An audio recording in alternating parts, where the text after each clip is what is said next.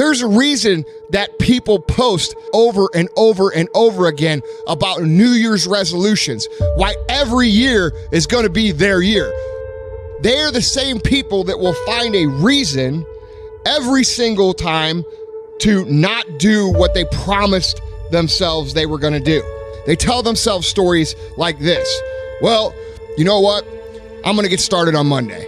And then Monday comes, and guess what? They don't get started. And then they tell themselves on Tuesday, Well, I already screwed up this week, so I'm going to start again on next Monday. And if it's not the next Monday, it's this. I'm going to get started after the weekend, or I'm going to get started after that wedding, or I'm going to get started after that vacation I take, or next week, or next month, or after Valentine's Day, or after St. Patrick's Day, or after Easter.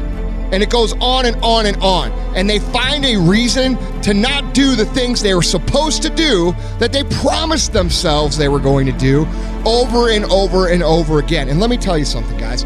If you look for a reason, you will always find one.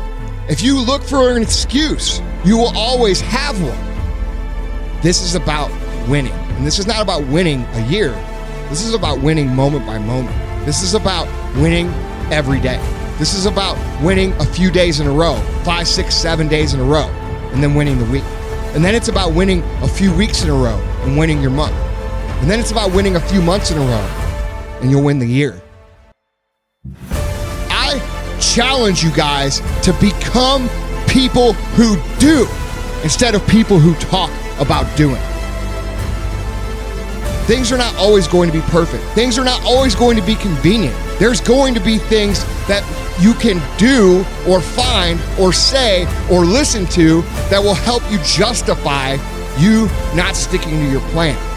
But successful people know this and they stick to the plan regardless. They understand that things are going to get tough. They understand that things are going to be hard. They understand that things are going to be inconvenient. They understand there's going to be weddings and holidays and vacations at every turn of our existence.